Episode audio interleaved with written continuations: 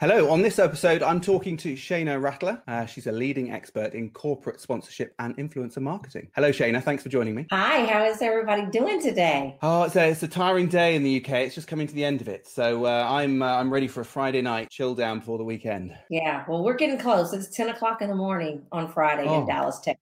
So we're a little bit behind you. Just started. You've got the whole day ahead of you. On your LinkedIn profile, it says uh, that you've mastered what it takes to gain and keep attention uh, of customers. Can you dive into it, a little bit of this? Tell tell tell us how that works. Absolutely. So, you know, we live in an attention economy. We are inundated with thousands and thousands of, messages, particularly marketing messages every single day. So, whether you are a small business owner of one or whether you are a corporation of you know a billion dollars of revenue it's hard to get and keep the attention of customers today right like there's so much noise in the marketplace like how do you stand out and gain new customers keep the ones you have. And i have really you know spent some time trying to figure out well how do you do that? Well the first thing is is that you have to really be clear on what it is that your clients want don't don't just assume that you have what they want and need. Like do the work that it takes to find out what they want and need and then where are they and how do they want to consume content? I work with a lot of clients especially big corporations that you know they they tell me about the product or service that they want to sell. They tell me who they want to sell it to and then when i look at where they're spending millions of dollars on advertising and marketing that's not even where their customers are swimming if you will and I just think that it's very important if you're going to be in business for the long haul, you have to spend a considerable amount of time figuring out what your audience wants. Where are they? Like when we were growing up, then our moms always told us, don't stand in the traffic, like get out of the way of traffic or you're going to be hit. Well, in business, it's just the opposite. You have to put yourself in the traffic so you can be hit, right? And so, I, you know, I think that I've, I've done a pretty good job of doing that in my own business and teaching my my clients of small and large the exact same thing of how do you how do you break through the noise in the marketplace. It's interesting you say that. A lot of people I speak to, they just want to get new business, but they don't think Yeah. about how to get new business. They they're screaming and shouting into the void. They're not they're not finding the customers and putting themselves in front of them really. And it, it's amazing that they'll go to any lengths to do anything else apart from find out who their customers are and go and meet them where they are. It's amazing. Is there a particular approach that works quite well in terms of doing that? Well, I will also say to your point that even if they are doing it, they're not spending enough time doing it. You know, when I have new business owners that are coming to me, I say, why are we spending so much time and resources on building our products, building our programs, you know, and then you have nobody to sell to. So when you're off of the runway and you're off to the races, now no one knows that you exist. So when you want to think about methods, it really just depends on who it is that you're t- you're selling to. Like let's just take social media. It's 2019. You can't get away from social media. If you think you can, you can't. So you have to ask yourself like, you know, what is the age group of my audience and where are they when it comes to social media? My son is 22 years old. He's not on Facebook. He only lives on Snapchat and Instagram. Those of us who are 40 and older, we're very seldom on Snapchat or Instagram. We may be on Instagram a little bit, even if we understand it, but we're on Facebook. You have to really take the time to find out where is your audience. Are they online at all? More than likely they are, but those are just some of the questions. And so when it comes to methods, there's not a cookie cutter answer because it's different Mm. for every single demographic. Yeah, that's true. Some sometimes, Shane, I wish I could be off social media. It's it's sometimes a bit too hectic. You want to cut yourself out. But you're absolutely right. I think you've got to really isolate where what your audience are into, uh, particularly on social media, and make sure you're in the right place, talking the right language, because it's so often you see people not only shouting into the void, but they're shouting about things that appeal to them, not what appeals to their audience. Right. And the marketing medium that you choose, does it even make sense for your product or service? You know, like when I am scrolling through, you know, Facebook, there's just certain things that I'm not even wanting to see or wanting to Yeah. look for. Yeah. So, you know, if you put toilet paper in front of me when I'm on Facebook, I'm probably not even going to pay attention to it. You know, if it's an ad, I'm going to scroll past it. If you're doing a video talking about it, I'm probably not going to stop because that's not what I spend my time on Facebook for. So, you know, I think uh, oftentimes in business we're shoulded on, like you should do this, you should do that. Well, you have to ask yourself, is that should does it even make sense for my business or my product or service? Because it may not. Uh, just before we go on, I think it's always interesting for people to really understand a little bit of background to business owners because often people will see people doing well and they'll assume that's something magic. That's something that they've done which happens overnight. Do you mind just sharing a little bit of your background and just how you got to where you are?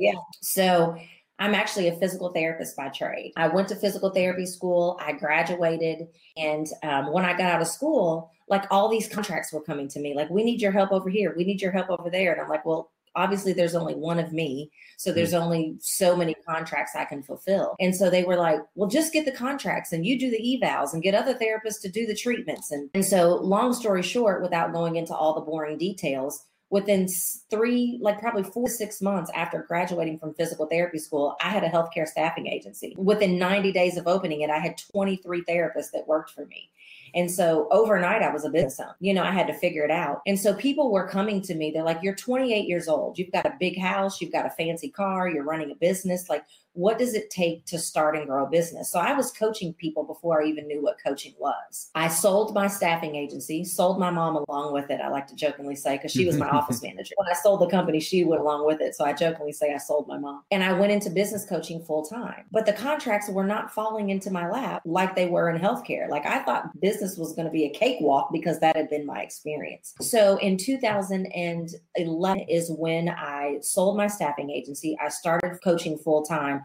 and by 2012, I was filing bankruptcy because I knew that. I was good at what I did. But people were like, oh, I would love to work with you, but I just don't have the money to do so. And mm. unfortunately, when you're selling to other small business owners or individual consumers, many of them either don't value investing in themselves or they don't have the money to do so. So here I was, great at what I did. And here I am in the in the foreclosure line filing bankruptcy so that i don't have to foreclose on my home but failure was not an option being an entrepreneur was not an option so here i am in my attorney's office holding on to the end of my rope like what in the world am i going to do and so i thought to myself well if you can teach others how to be effective, efficient, productive, all these things that you're doing for business owners. Why don't you just do that for corporations? Because they do value investing in their people and they do have the money to pay you. So that's how I got into the world of contracting and corporate sponsorship. And when I saw what getting those big checks from the big boys can do to your bottom line, I have not turned back. I, I don't work with small, well, I do work with small business owners, but I'm teaching them how to get corporate checks, which is what we're going to, you know, talk about today. So I, I just failure not an option for me. And I knew that I was kick ass at what I did. I was just selling the wrong thing to the wrong people. To the wrong people. The wrong That's people. a great insight point. How, how did you bridge that gap? Well, it took me 18 to 24 months of skinning my knees and wasting a lot of time and wasting a lot of money to figure out how do you get your foot in the door with a corporation? How do you get them to work with you versus the vendor that they've always worked worked through before? And I read mm-hmm. everything I could possibly read. I scheduled coffee with as many people in corporations that were responsible for contracts. I went to conferences where small business owners were there because they were getting corporate contracts. And I just learned everything that I could because it was a new world. A lot of what I realized is that the same things that we learn in sales and marketing as a small business owner is transferable to corporations right. with the one exception of the fact that when other corporations. So they call that B2B, business to business. It's all built on relationships. Very yeah. seldom is a corporation going online and, uh, you know, searching for the next trainer, so searching for the next consultant.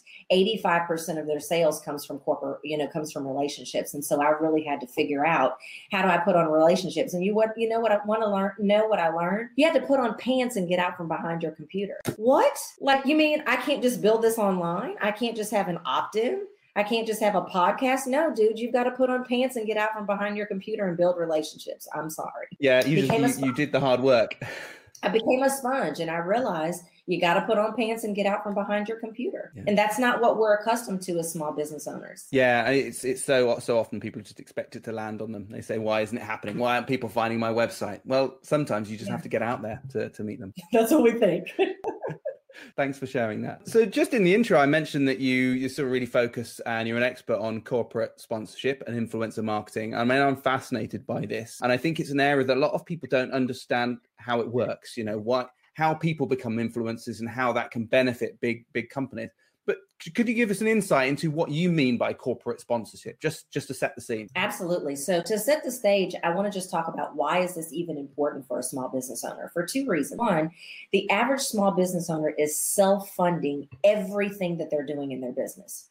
Or worse, we're not doing everything that we would like to do in our business because we don't have the cash flow to support it. The other thing that I know about small business owners is that we're constantly creating new stuff, right? Like we're always in launch mode. It's always about the next launch, it's always about the next product, the next event. Create, create, create. Well, corporate sponsorship is the best form of leverage that's out there for small business owners because it's money for what you've already created. So now, not only can you get a larger check than what you're probably getting from your clients that you have now, but you're getting paid for what it is that you're already doing in your business. So now you can actually leverage your efforts and get off this perpetual launch wheel. So let's talk mm. about what is a corporate sponsor. So basically, we talked about we are in an attention economy. So even if you are Apple. I think everybody across the world knows who Apple is. They're still struggling to get the attention of potential consumers. So Apple sells what? They sell electronics. Let's just pick computers, right? And small business owners have to have computers to run their business. So, Ben, if your audience is small business owners, Apple is going to go, huh? Well, instead of me spending millions of dollars on commercials and nobody's going to watch my commercial unless it's the Super Bowl, like, why don't I just partner with Ben? Like, why don't I just, you know, what are all the different things that Ben is doing for his audience? And I'm totally going to make this up. But let's just say Ben has a podcast, Ben has a mastermind, and Ben has a Facebook group. So if Ben can say, look, Apple, here's the three ways that I'm in front of small business owners all year long. If I give you access and visibility to these small business owners and you're providing valuable content in all of these different things that I'm doing, I already have the attention of my audience. They're already taking action with me. So if I give you access and exposure to my audience, guess what they're going to do? They're probably going to take action with you, which means buy, buy your computers. That's all influencer marketing and corporate sponsorship is. If you found this podcast interesting, then you might like my marketing club. You can join for free to receive regular tips and advice so you can become more effective in marketing your business. Pro members get access to my live webinars every single month, along with all the previous webinars I've done. It's about two years worth now. There's even a podcast version that you can listen to while you walk the dog. You can find out more by visiting ratherinventive.com slash club. That's ratherinventive.com slash club. Bye for now.